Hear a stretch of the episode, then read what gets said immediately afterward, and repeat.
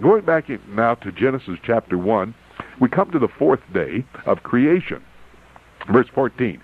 And God said, Let there be lights in the firmament of heaven to divide the day from the night, and let them be for signs and for seasons and for days and for years. Verse 15. And let them be for lights in the firmament of the heaven to give light upon the earth. And it was so. And God made two great lights, the greater light to rule the day and the lesser light to rule the night. And he made the stars also. Can you imagine that? In a later session, we will be talking about the glory of God. And the glory of God can be seen in the heavenlies, according to the book of Psalm, chapter 19.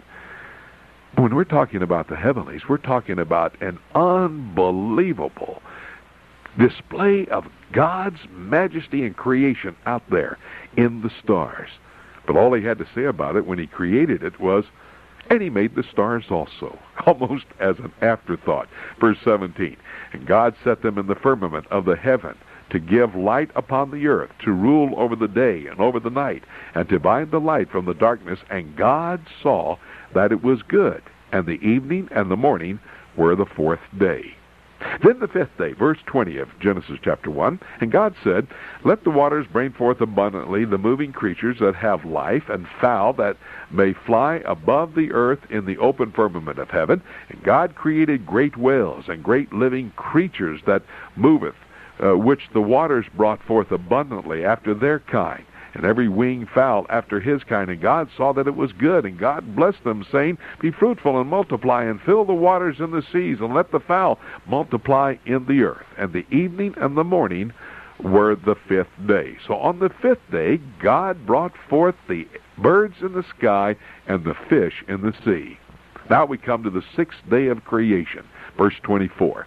And God said, Let the earth bring forth the living creatures after his kind, cattle and creeping thing, and the beast of the earth after his kind, and it was so. And God made the beast of the earth after his kind, and cattle after their kind, and everything that creepeth upon the earth after his kind. And God saw that it was good. And God said, let us make man in our image, after our likeness. By the way, isn't that interesting? And God said, Let us make man in our image. God was with someone else when he made the statement, let us make man in our image. Of course he was with someone else. It was God the Father, God the Son, and God the Holy Spirit. Let us make man in our image, after our likeness. And let them have dominion over the fish of the sea, and over the fowl of the air, and over the cattle, and over all the earth, and over every creeping thing that creepeth upon the earth.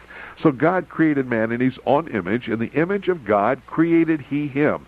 Male and female created he them. And God blessed them. And God said unto them, Be, be fruitful and multiply, and, re- and fill the earth, and subdue it, and have dominion over the fish of the sea, and over the fowl of the air, and over every living thing that moveth upon the earth. God said, Behold, I have given unto you every herb bearing seed, which is upon the face of all the earth, and every tree that in which is the fruit of a tree yielding seed. To you it shall be for meat, and to every beast of the earth, and to every fowl of the air, and to everything that creepeth upon the earth, wherein there is life, I have given every green herb for meat. And it was so. And God saw everything that he had made, and behold, it was very good. In fact, the Hebrew there says, abundantly excellent. And the evening and the morning were the sixth day. So on the sixth day, God brought the cattle into existence, everything that creepeth upon the earth, all the beasts of the earth,